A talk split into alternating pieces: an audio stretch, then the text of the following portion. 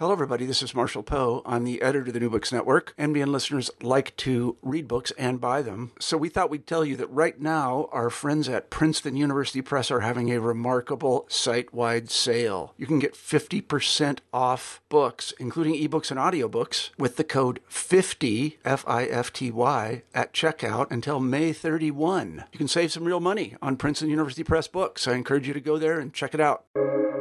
Welcome to the New Books Network. Hello, welcome to New Books Network in Latin American Studies, a podcast channel of the New Books Network. I'm Elise Mazadiego, Marie Curie Fellow at the University of Amsterdam, and your host today. Today we'll be talking to Irune del Rio Gabiola, a full professor of Spanish and Butler at Butler University, about her book Affect, Ecofeminism, and Intersectional Struggles in Latin America, a tribute to Berta Cáceres. Welcome, Irune. Thank you very much. Thank you so much for being here. I really look forward to talking about your book. Um, before we actually get into the topic of the book, however, I would like to give you a chance to introduce yourself. So I wonder if we can start the interview by just introducing us. Yes. Uh, well, as you said, I am Irune del Rio Gabiola, and I'm originally from Spain and moved to the United States to pursue grad st- studies.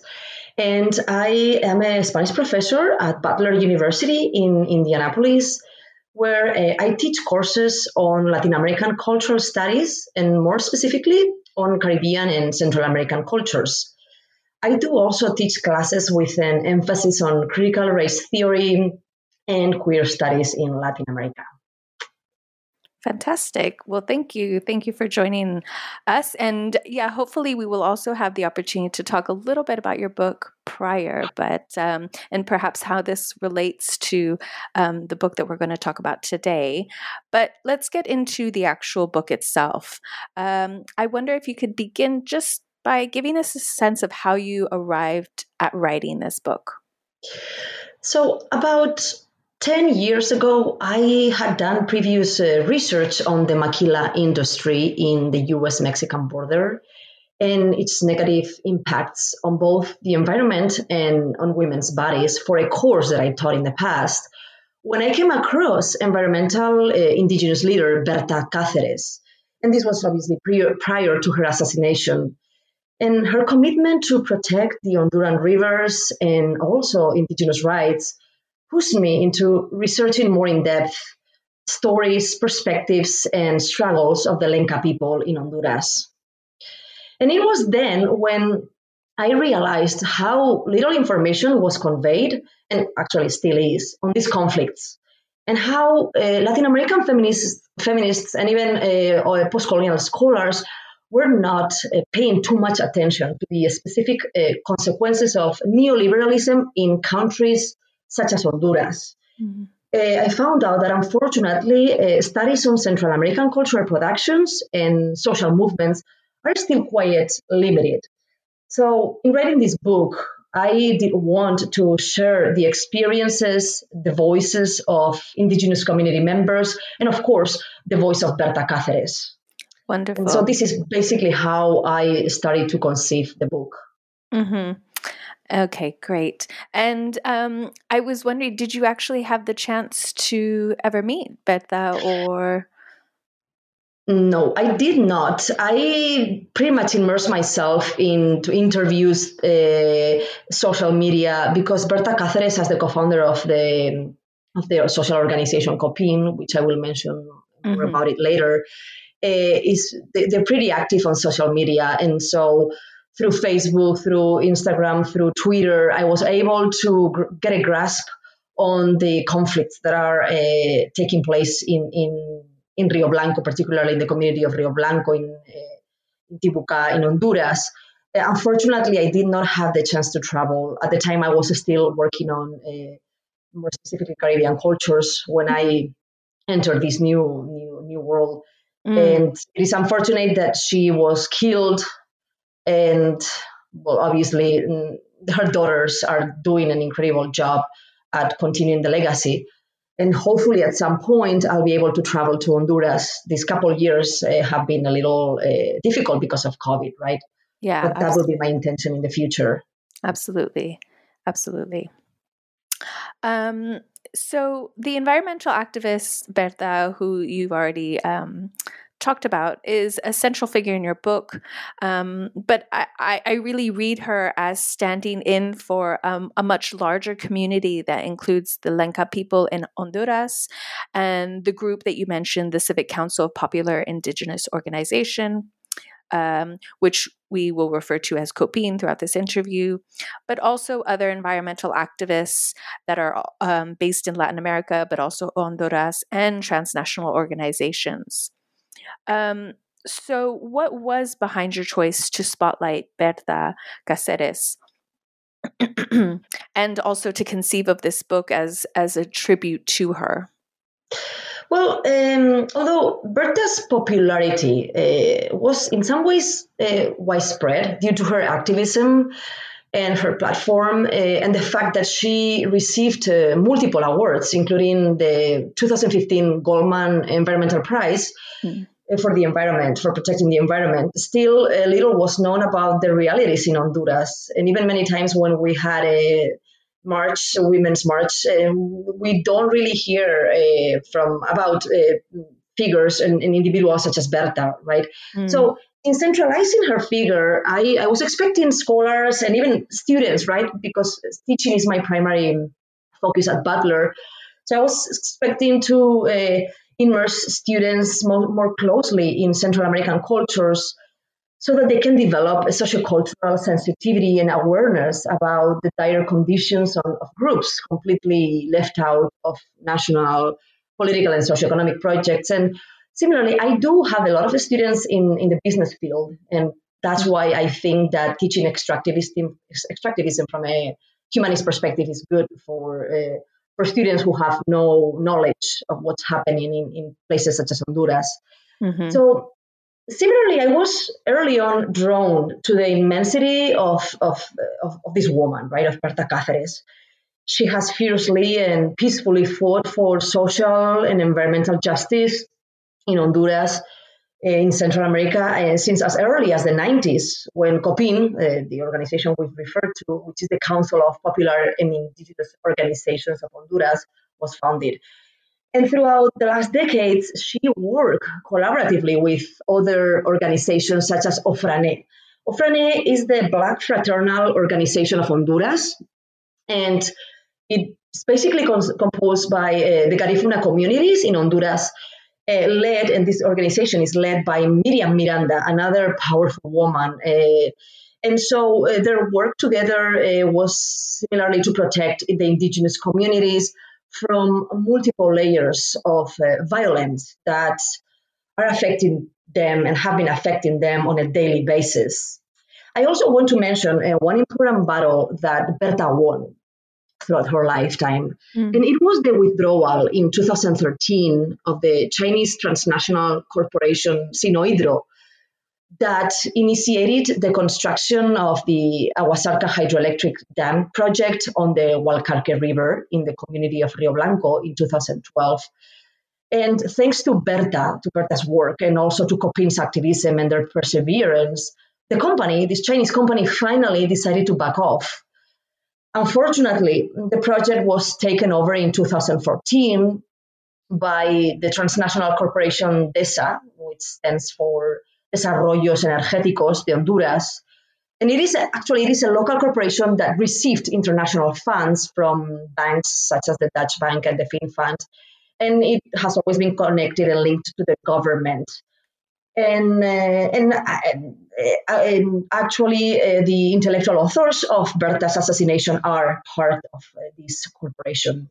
So in a way, I did conceive of this book as a tribute to her, reminding us of the powerful women who spread consciousness, who produce positive change locally, regionally, transnationally, and that is another reason why in this book I briefly mention Miriam Miranda uh, because she's uh, the Garifuna leader of uh, OFRANEH, and she's been doing an incredible amount of work to spread uh, care, solidarity, to help communities.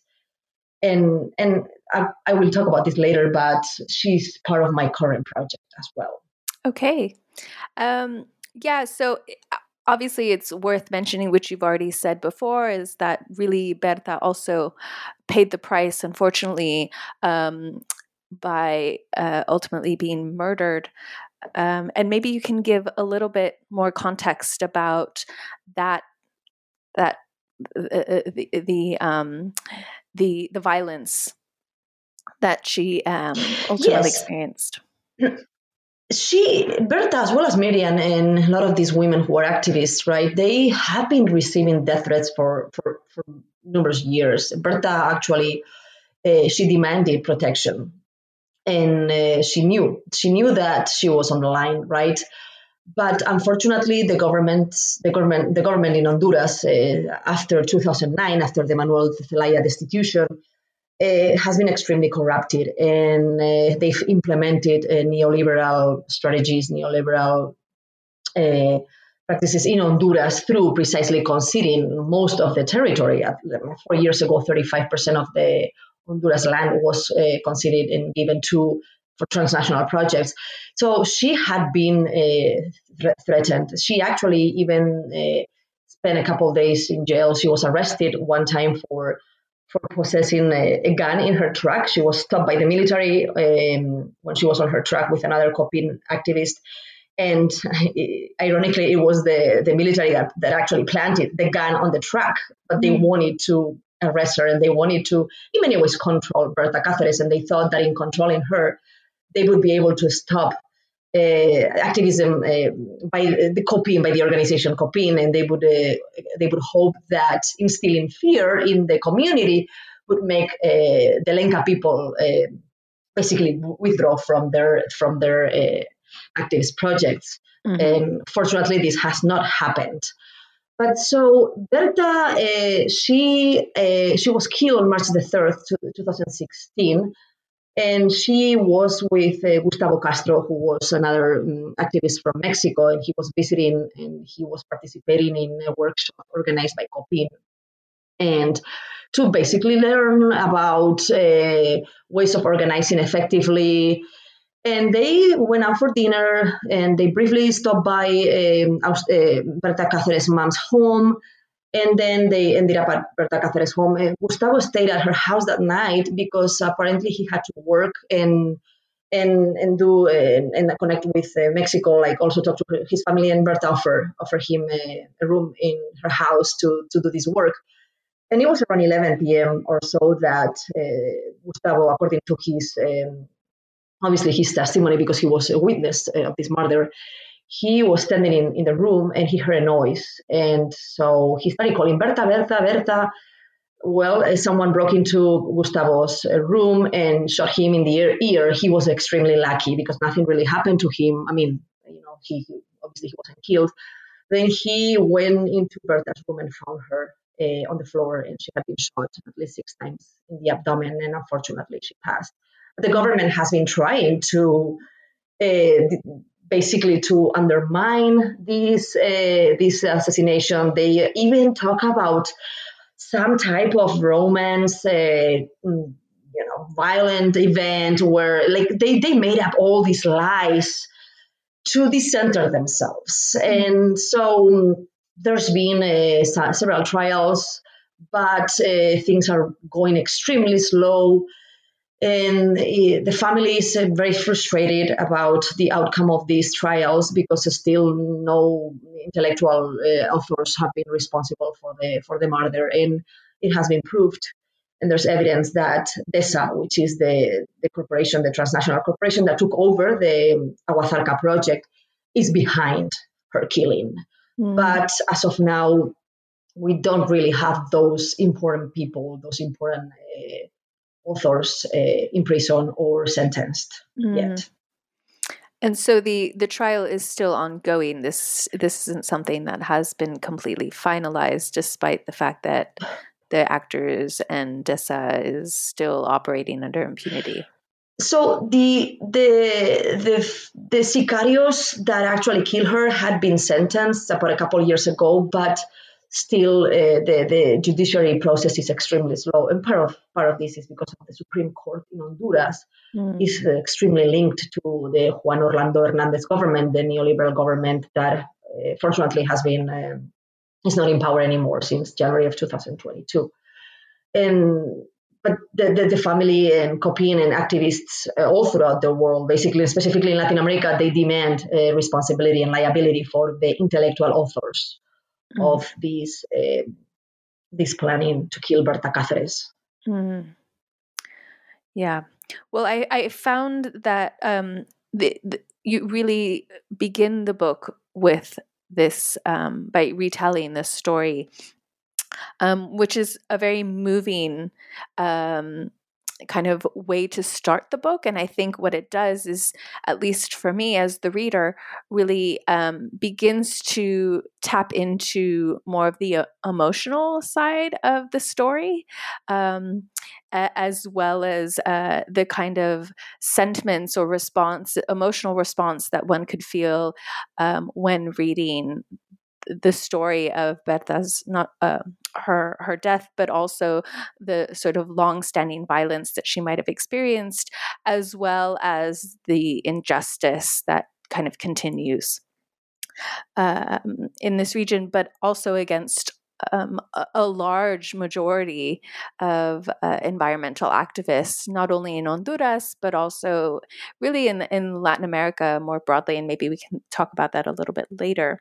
But I want to sort of shift to the the topic of affect, which um, is a key concept in your book and your six chapters focus on different yet interrelated forms of affect, which are then mobilized towards activism and social movements in the context of Honduras.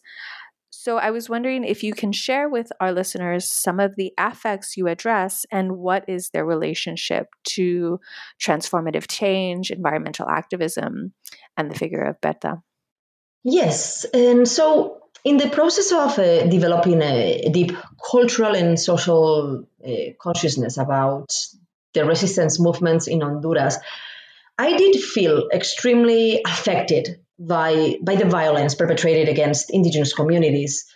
In acknowledging the transformative nature of this affective relationship, I did find myself digging into theories of affect by uh, primarily philosophers such as Baruch Spinoza and contemporary philosopher Brian Massumi.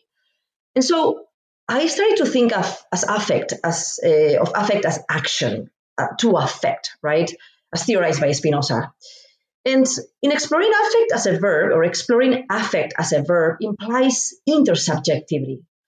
It implies the involvement of uh, the affecting subject on the one hand and uh, the affected object. So when approaching affect from this standpoint, I observed how uh, traditionally affect has been unfairly distributed. And, and what do I mean by this? What, what do I mean by affect being unfairly distributed? And then I started thinking about the context of colonialism, where the European agents uh, who were the subjects uh, have affected negatively uh, the lives of the indigenous peoples who were the, affect, the affected objects, right?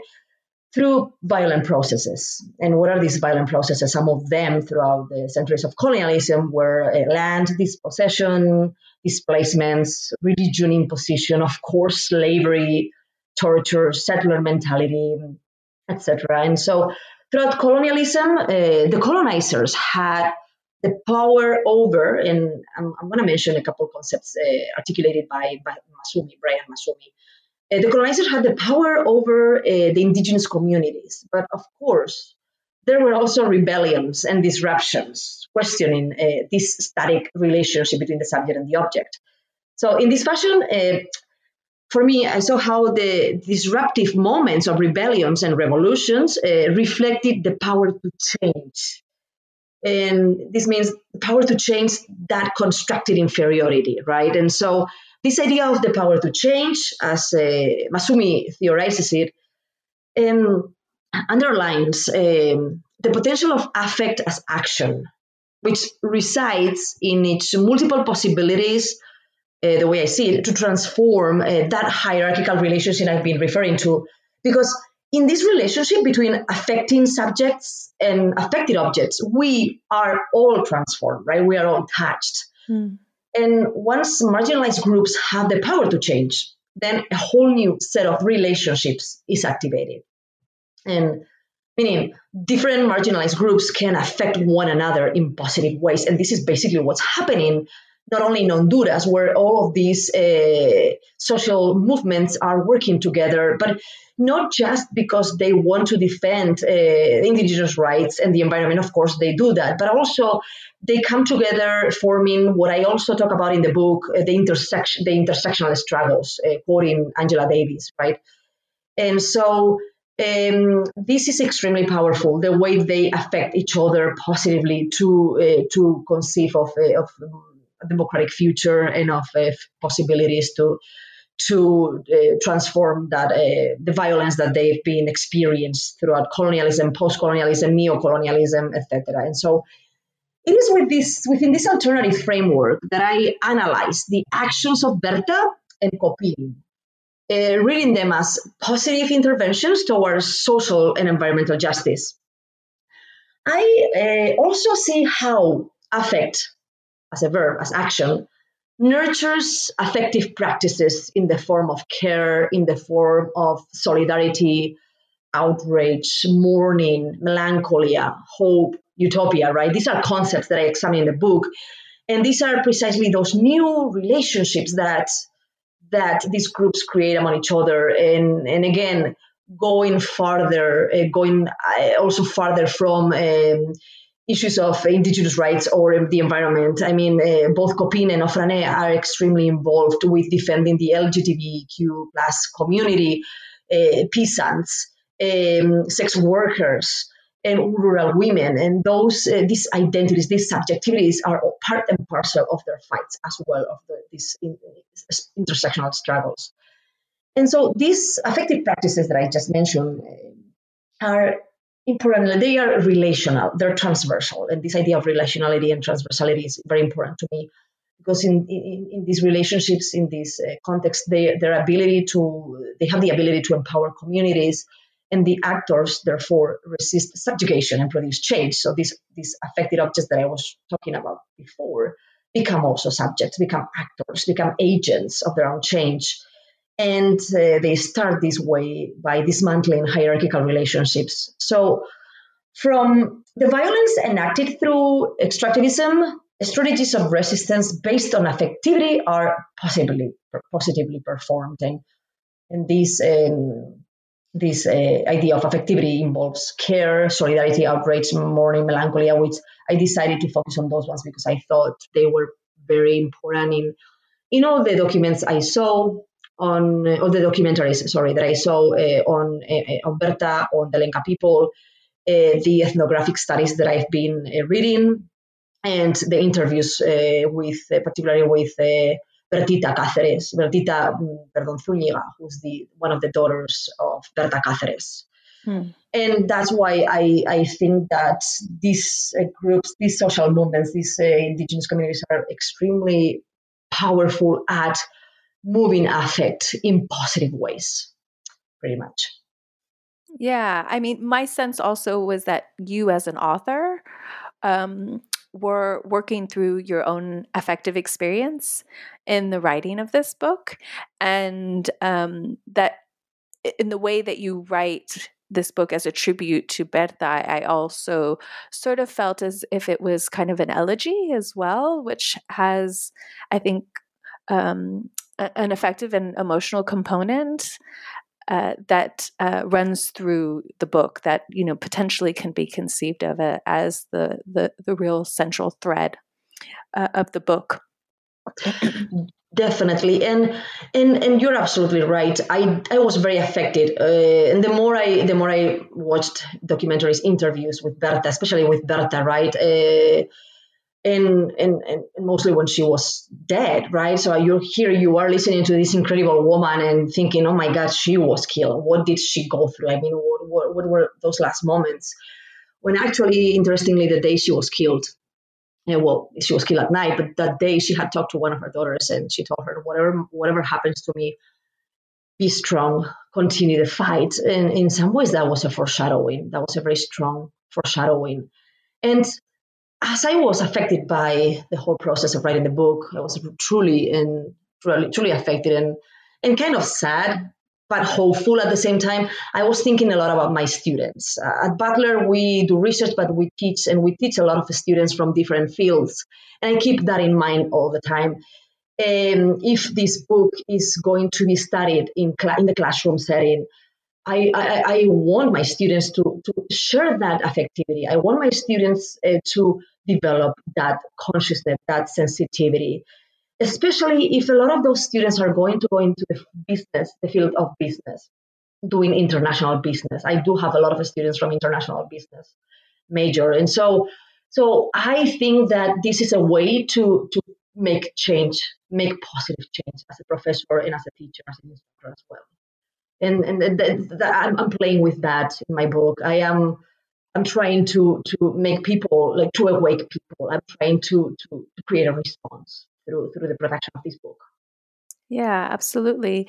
Well, I, I definitely see how your own intellectual work has the the same kind of resonance or has the potential to have the same kind of resonance as say the work of Berta Cáceres in the sense that you are sharing these stories and that through the stories um, that somehow there is that that process, that effective process, that effective exchange um, and dialectic that then has the potential, as you say, to have some sort of transformative change. So it's it's, it's very interesting to see how how that operates through the mm-hmm. book, um, and and how that carries through.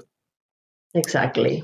Um, so to kind of get back to the intersectionality of say Berta's work and the work of COPINH, which you you mentioned um, as their uh, dedication to other types of issues, let's say, um, other than sort of environmental degradation extractivism, they're also uh, fighting or at least responding to other sorts of issues around uh, race, gender, um, and you briefly mentioned those. So, um, as I say, one aspect is really to identify Berta and COPINH's work within a frame of Latin American ecofeminism.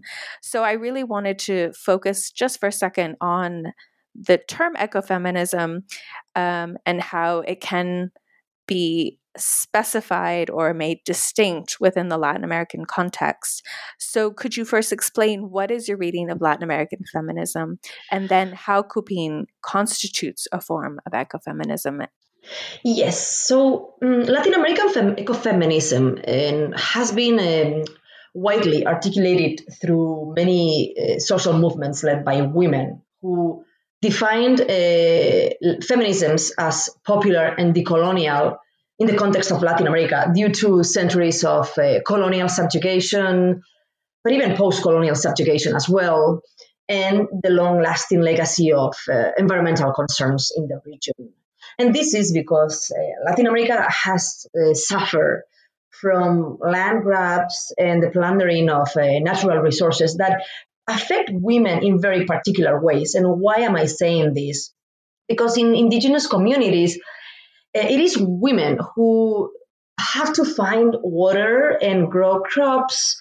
And so when deforestation, for example, or the construction of hydroelectric dams occur, it is women who have to find new areas to continue growing food or searching for other water sources, which complicates their life, right, and their, their livelihood. And, and so that's another reason why they demand sustainability and food sovereignty as well.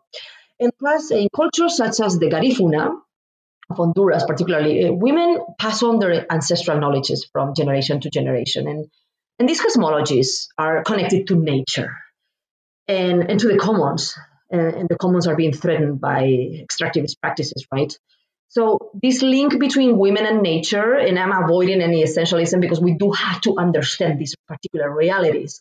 And, and one of them is that in the Garifuna culture, it's women who pass on land from generation to generation. So women have been historically, right, the, the, the basically the the ones taking care of the environment, the ones that uh, whose whose land goes from generation to generation, as I mentioned. So they have been the um, the guards the guards of the land. So uh, in addition, uh, once a transnational corporation occupies indigenous territory for the construction of uh, an extractive project of any kind, the area tends to be militarized. And again, it is women who suffer from abuse, from sexual assault, from rapes, and even death.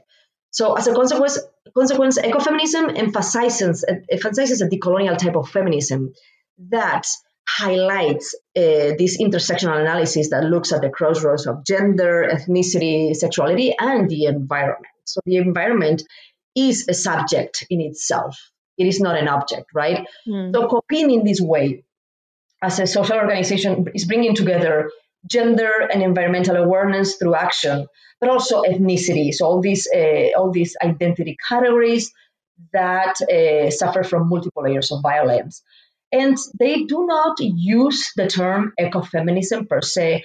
I think that behind this term, there might be a little bit of privilege because it has been theorized uh, from West from a Western perspective, of, of, although we also have uh, women from other areas, uh, such as India, right? And Mayes, who talks about fem- ecofeminisms in the 90s. And so we can think about ecofeminism as being a little bit of a, of a careful term or, or a kind of a conflicted term. And that's why they prefer to use decolonial or popular feminisms. But I, I purposefully use that term because it has been widely spread in Latin America and because the, the, the, the, concerns for the environment have existed, have, has, they have a structure these identities, they have a structure uh, these communities. And I think that we need to understand that as well from a very specific perspective and a very situated perspective. Yeah. And maybe could you eh, um, expand a little bit on how COPINH, in fact, um, uh, through its very particular kind of organization or its initiatives, perhaps constitutes or puts into practice a kind of theory of ecofeminism? Well, they they do it by uh, working together with other organizations and educating uh, community members uh, on the importance of the preserving the land and sustaining the land. And and we we see this uh, in, in in some of the documents that have been published by Lenca Women, where uh, they mentioned the power of uh, ancestral medicine through the land, talking about plants, uh, talking about herbs, and talking about uh, very harmonic ways of uh, nurturing the land, and also through um, practices, rituals. COPINH so the Lenca community, and particularly COPINH as well, they do practice composturas. And the composturas are uh, ceremonies, are rituals that thank the land, thank the land, and for, for all the produce that they give to the communities. And it is women, many times, who are leading those ceremonies. And so here I see this uh, work between gender, uh, this, this basically connection between gender and the environment. And uh, this it's also a spiritual connection because, as Berta Cáceres multiple times she said that the river, the Gualcarque River, her precious river that she protected, right, until she was killed, and was uh, guarded by the spirits of the girls. El espíritu de las niñas, right, mm-hmm. was in, in that river.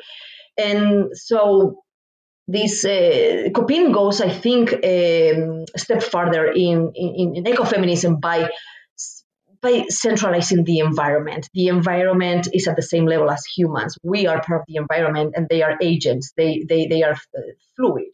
The environment is fluid. It's not static. And so I think that that's another contribution to ecofeminism that that COPINH focuses on uh, the presence of the girls, the spirits of the girls. Again, we have this gender element and the fact that they're children as protectors of the river, as uh, protectors of its biodiversity and its current flow, which is being threatened by the Agua Zarca hydroelectric dam, which you know, has terrible consequences, not just killing that biodiversity, but also uh, stopping the flow of the river and, and, and probably producing climate. I mean, uh, com- contributing to climate change, which is another another topic, another element that the Garifunas and the Lencas are now uh, discussing and are, are now fighting against climate change that has been originated by these extractive projects and, and, and by centuries of, of uh, the plundering of natural resources as well. Mm. Yeah, absolutely. I mean, I, find that um, what your book does quite uh, well, and you know, from a very interesting standpoint of mine, is that um, you read ecofeminism through the lens of, say, indigenous cosmology or um, a particular sort of uh, indigenous cosmology that's situated in Honduras and how it then runs through the actual organization of COPINH and, and is obviously embodied in, in Berta and the kind of work that she did. Um, so, um, yeah, and perhaps we can talk a little bit more then about um, what you mentioned in, in terms of care, because in yes. fact, in chapter five, you do uh, discuss a 2019 publication by Lenca women titled Sanar es resistir, or Healing is Resisting in English, which you describe as, quote, an archive of affects that demand the recognition and implementation of Lenca ancestral wisdom to heal female and earth bodies by way of alternative medicine and a politics of care, emerging from the brutal circumstances surrounding extractivism. End quote.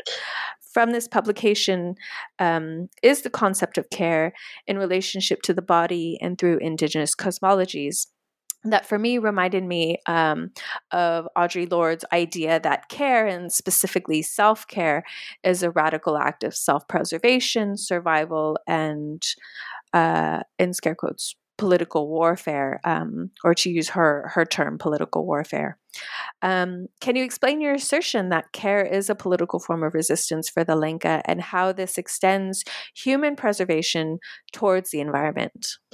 Yes, definitely, and and and and of course, I was thinking about Audre Lorde's as well as uh, Alicia Garza's uh, statement on uh, the Black Lives Matter movement and, and, the importance of care and, and self care. And I, am going to talk about this uh, right now. So, the Lenca people, uh, as well as the Garifuna people, uh, they, they develop practices that stress self care and collective care as restorative. Right, uh, mm-hmm. healing uh, is, is resisting. So the, the process of healing is extremely important due to the, the dire circumstances of not just extractivism but narco trafficking, and uh, patriarchy, capitalism, etc. So, first off, uh, for me, the way I see it after uh, analyzing uh, and studying these cultures and listening, particularly listening to their voices, is that self care implies a focus on the body and the territory, and we cannot separate this. Specifically, because of what I've mentioned before, that it is women who have to gather the water. It is women who are growing crops and it is women that are that are terribly affected by the militarization of, of the territory and by criminalization. So self-care implies a focus on the body and the territory to protect themselves from those violent forces, right? Essentially, the police force, the military, but even the government. And uh, you were mentioning Audre Lorde, and I just mentioned Alicia Garza. Alicia Garza, who was a co-founder of the BLM movement, she relates the significance of self care in order to have the free time to imagine better futures, to dream, to create safe spaces, and to think of alternatives to dismantle racism, patriarchy. And, uh, and, and self care, also autocuidado, we say in Spanish, is demanded by the Mesoamerican defenders. There's a group there's a network of uh, women defenders uh, from the Central American region that uh, pay special attention to the issues of self care because all of these women, like even Miriam Miranda, they get exhausted after a day of uh, uh, working towards uh, change and, and facing the, the, the violence that affects their bodies and territories on a daily basis. And so self-care is and i'm not talking about of course this in this western conceptualization of self-care as going to the gym and take all these you know like it's a consumerist perspective that i'm trying obviously to stay away from because it has nothing to do with the realities of of self-care in these communities right uh, for the, the Western subject, uh, self care is about privilege. But for the mm. for the communities, it's about preservation, right? It's about staying alive, surviving, preserving their own bodies, but also preserving the environment. Because without the environment, we cease to exist. So it is a completely different conceptualization of self care. And also uh, regarding collective care, which is intersecting with self care, Uh, Sanar es resistir, so the title in itself states that healing the bodies of the Lenca people is a powerful form of resistance. So, in analyzing the context of uh, violence in Honduras, uh, this collaborative work by Lenca women uh, describes the pains they suffer in different parts of the, their bodies when, when extractivism invades their territories. Uh, there's a section in which they talk about the head, they talk about the stomach, they talk about the, the their legs, and the, the, the, the, the arms and the hands, and how there's different sensations, emotions, and feelings, and how their their bodies is actually responding to these uh, these threats, these proximate, these close threats, right? Mm. And so at the same time, they provide uh, ancestral medicinal knowledge through a thorough list of uh, of alternatives like plants, and herbs that can help the community towards that healing. And again, the importance of the, the earth and the land, right, to heal their own bodies. And eventually, that's how the territory as well it recycles itself. And so, why is this? Because obviously, the stronger these women are, the better the response to violence will be. And, and that's why also having free time to dream, to think of democracy, to think of a better future is so essential, right? And similarly, uh, the Garifuna people uh, in Honduras, they just published, I think it was in 2020, by the end of 2020, they published um, una guía medicinal, a medicinal guide in, in the context of the coronavirus pandemic uh, that includes a glossary of teas made of plants. And, and it's proven that has, this has worked for people with, uh, with the virus in, in the community. And they also, uh, they also um, highlight the necessity of these medicinal remedies to strengthen the immunological systems of the Garifuna. And why? And it's because of the Western, the imposition of Western lifestyles has uh, weakened these bodies. And industrialized food has weakened these bodies. And therefore, we need to go back to these cosmologies and ancestral knowledges to value the land and to live uh, from live off the land in a very harmonical way so both uh, Sanar es resistir, Healing is Resisting, and the medicinal guide by, by uh, OFRANEH, they both are examples of, of this strong, intimate connection with the earth. And this relationship to nature is one of care, right? So that's also another uh, element of ecofeminism, care. And, and, and instead of the aggressive relationship that the West has had with nature, right?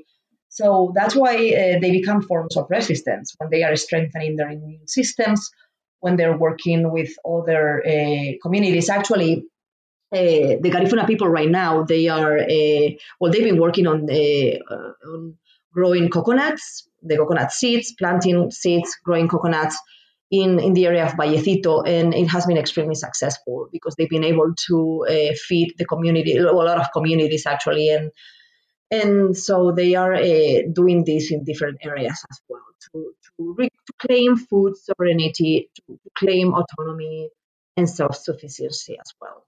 Yeah, and I was wondering, I, I don't know if you can speak to this at all, but I was very curious um, as to the reception, as you were talking, I, I, was very curious as to the reception of these publications and the potential for a, a more transnational read, readership, or if these publications are really designed to um, to help uh, the the local communities for which they're written, or is it really? Um, do you see a, a larger readership of these of these books? I, I definitely see a, a, larger readership. And one of the reasons why I think so is because these are uh, accessible online. Mm. These are PDF documents that you can anyone can find online, and I think there's that purpose. I mean, the indigenous the, the indigenous groups and, and, and the, the, members of these uh, social organizations are not just educating their community members. Of course, they're educating the, the children because they're going to be the future, right? But I think they are also educating us people like me or Western people, Western individuals that are so much uh, detached from nature, from the true significance of nature and the value of nature. And therefore, I, I do think that there's a transnational uh, platform in mind. Mm-hmm. And and unfortunately, I don't really see that these um, publications have been uh, analyzed or have been discussed. Well, the, the Guia Medicinal is pretty recent. Uh, it also talks about violence, right? Because violence is endemic and is structural to Honduras. But I would, uh, I wish that they could um, access a larger audience. And again, as a professor, as a teacher, this is also my job to um, include uh, documents, reports such as these ones in my classes so that my students uh, can have this relationship with the, the, the, content and can listen to their voices, the voices of the members of the communities. And I think that's why uh, I try to, to, to think of, um, of the students as, as, you know, potential educators, but also uh, self like aware, culturally, culturally and, and socially aware of, of, of the the the dramas that are happening, the dire conditions that are happening in Honduras, and how obviously the West is to blame for all of this, right? Mm-hmm. And, and the, the, transnational corporations are to, are to blame for all of this. And, uh, and having governments such as the Juan Orlando Hernandez uh, presidency that was extremely detrimental, uh, that was a detractor of the communities. It was extremely negative, right? In in in the in the Honduras uh, for the Honduras communities, not only just like indigenous in general, Afro-indigenous, but also the peasants and, and the teachers and and so I I think that there is that to go back to your question, there's definitely this this idea in mind and and, and it, just because of the accessibility as well of these documents that anyone can access them anyone that does a search on google and finds like garifuna cultures garifuna coronavirus they've been they've been incredibly active in in sewing masks. The women have been sewing masks for the community. Men have been helping with the growing of the coconut seeds.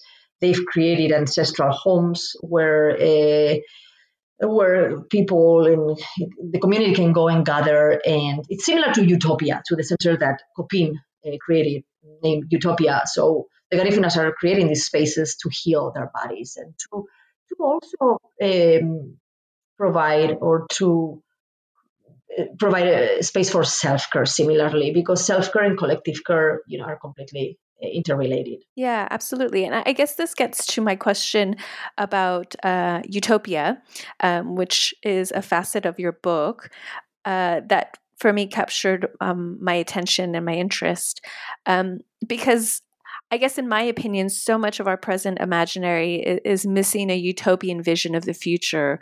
Uh, a lot of it is very dystopic. Um, and uh, so I was very interested to read about the COPINH's creation of a physical space named Utopia. And I was just wondering if you could describe what this physical space is, but also in what ways does COPINH reconceptualize the notion of utopia and uh, affect us to, to move towards that vision? Definitely. And uh, before entering into this concept of utopia, I do want to talk about hope Hmm. Because hope is another affect, affective practice that I mentioned in the book, and that's uh, related to utopia. And utopia, in many ways, is the, the, the, the idea and, and, materialized in a space that uh, embodies hope. So I, I talk about hope uh, quite a bit in the book. And this idea of hope in, within this uh, context of violence emerges from um, from moments of crisis, right? And actually here basically referring to Gayatri Spivak's uh, conceptualization of hope hmm. as a crisis, as, as, as, originated in crisis. And instead of uh, this crisis causing a paralysis, um, this crisis has the potential to mobilize all of us, to, to, to lead us to action, right? And to, to act critically as well. So I think that in these communities, hope is constantly there. Remaining hopeful allows them to persevere and to continue nurturing the fight and the intersectional struggles towards social justice. And so, this idea of hope, this uh, feeling of hope, uh, is tied to the construction of the center uh, Utopia. So, COPINH uh, created uh, this center, right? This physical center uh, named Utopia to generate space to imagine democracy. and so people are welcome. Anyone is welcome in this in this space. And they meet and they share ideas and they share dreams, they draft proposals. So in some way, the concept of utopia is materialized in this space, embodying hope, as I just said, right?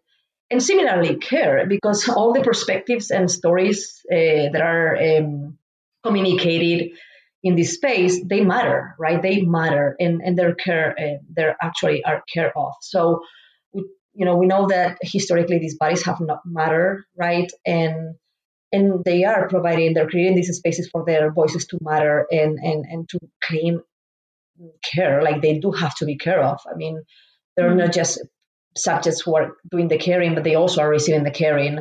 And so utopia in this sense encom- encompasses uh, resistance you know, unfortunately, uh, um, there has been uh, threats to this to set the center on fire. There's been recent threats because during the coronavirus pandemic, uh, COPINH uh, decided to offer the center to those who had COVID while in jail.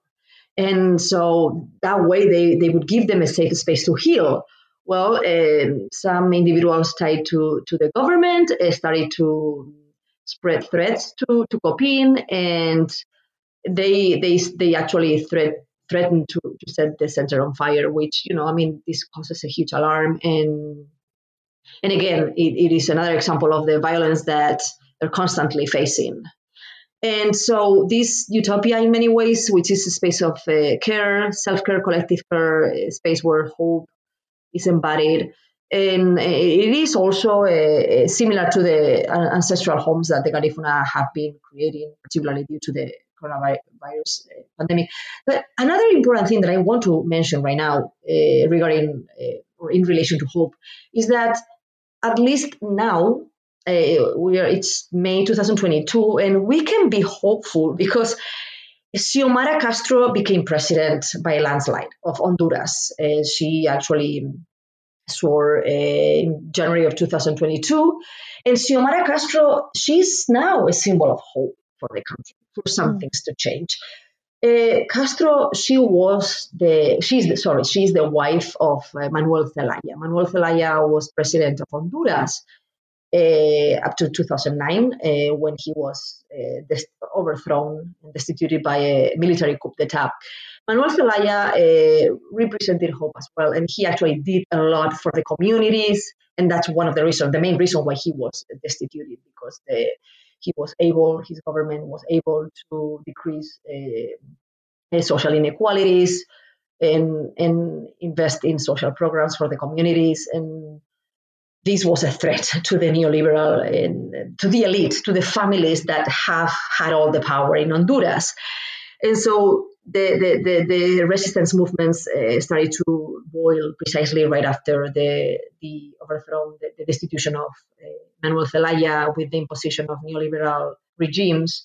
And so Xiomara Castro is now the president, and she is a reminder that things can get better, that change can happen, and that uh, there's some uh, hope for the communities. She actually uh, cancelled all uh, mining concession uh, due to the environmental impact. So she started with uh, she started on the right uh, in the right way. And mm-hmm. but again, we do have to be extremely cautious for what's going to happen with Honduras because, uh, as I mentioned in this interview, the Supreme Court is still in the hands of those with strong connections to the previous neoliberal president Juan Orlando Hernandez, who, by the way, was just arrested and indicted on drug and trafficking charges and actually his brother is in jail as well. I mean, okay. the, the, previous governments are extremely corrupted, and and there's been a lot of impunity in in, in the country as well.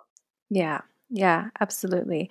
I think. Um, yeah, it's it's wonderful that you uh, take us to the message of hope, which you know I, I clearly felt towards the end of the book that you were um, trying to to sort of finalize or at least come to the end of your book uh, on this on this idea um, and at least give us an impression that there is some hope um, yeah. despite um, uh, the the grief that I think is often attributed to uh, uh, Berta Cáceres' uh, death, and um, also how that's entangled with ecological loss as well.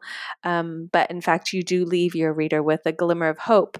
And mm. I, I, thought that was quite interesting that you um, provide that through the sort of acts of honor and remembrance and celebration of Berta's life, um, and how perhaps those uh, practices and acts of memorialization um, perhaps also uh, allow Berta to to continue to live on, um, despite the fact that she's physically not here. Um, but it's also really interesting and good to know mm-hmm. um, more about the very contemporary uh, political situation in Honduras, which um, I'm sure you didn't have a chance to to feature in the book because these are relatively new, recent events, but. Yes, it's, uh, it, it's wonderful to to sort of hear that Honduras is moving in that direction for the moment. Exactly. Um, well, we've taken a lot of your time, and uh, I just want to thank you for uh, for this interview and for the opportunity to introduce us to your book, which I hope encourages everybody to um, go out and get a, a copy. Um, but as a final question, I wonder if you can tell us what you're working on now. Yeah, well, thank you very much for this interview and for giving me the opportunity to to uh, center right these these communities. Berta Miranda, uh, Miriam Miranda, who's now extremely active as well, and so I hope that the listeners have the curiosity to to get involved in, in learning more about Central America, uh, Honduras specifically, but Central America large as well. So I still am working on uh, some of these affective practices that I started to develop in the book. And I'm now uh, more focused on the Garifuna cultures, on Miriam Miranda's work, uh, which still is tied to COPINH's work because they do work together, as I mentioned. And I'm looking specifically at care. I'm looking at care and I'm looking at self care and collective care and the ways that uh, these communities are providing cons- completely different uh, approaches to care and self care, and, and, they are in many ways overcoming uh, the the ideas of care that were uh, articulated and were discussed and explored by second wave feminisms, which they would criticize care because obviously it was uh, just uh, attached to, to, to, gender and women uh, doing the labor of care with no obviously with this unpaid labor. But so I'm looking at it from a completely different perspective. And it, it might be a perspective that uh, focuses on care and the commons. And we have not really talked about commons. I mentioned commons a couple of times, and I don't really know if uh, the listeners are familiarized with uh, this concept, with the commons or the bienes comunes, as it's been also um, mentioned in a lot of the work published in Spanish by uh, experts in extractivism are the public goods that, uh, due to their nat- natural and social and cultural heritage, belong to the communities, and the commons have a priceless value. And so these are the the, the, the, the products that are being threatened and that are actually being privatized through these uh, land concessions. So I'm working uh, on these aspects of care and commons and, and, and abolitionist perspective of care. And what do I mean by this? Uh, the, abolition, the abolitionist perspective of care, it's a viewpoint that consists, consists of building what doesn't exist yet. So different ways of caring for each other that are more horizontal, that establish, that establish new relationships as well and uh, involve processes of healing. And this idea of care and self care I also see it uh, being prominent in the Afro-descendant feminisms in Spain. That's another uh, part of my research that I'm actually working on right now. And I, I do actually take a lot of ideas from the courses that I teach because one of the beautiful things of Butler is that we do have the freedom to teach the courses that we feel passionate about or on topics that we love and connect them to our research. So as I was reading novels by Afro Spanish women, women who are Spanish and are black as well, which in some ways is still unknown in this country, right? I'm right now in Spain. They do focus on care and self care a lot, and it is a common thread. So possibly at some point, I would like to maybe work on a transnational study of blackness as well, in in taking into account uh, the, the, the the work uh, done by the Garifunas in Honduras, but also the, the work done by the Afro Spanish women in Spain And I mean, these are just ideas. Right now, I'm working on a couple of projects on uh, decolonizing care because I see also care from a decolonial perspective, uh, moving beyond the hierarchical relationship of care that was criticized by, and of course, I mean, it was rightly so criticized by second wave feminisms, and, and moving closer to the idea of care, similarly analyzed by uh, or by by Black uh, women in the U.S.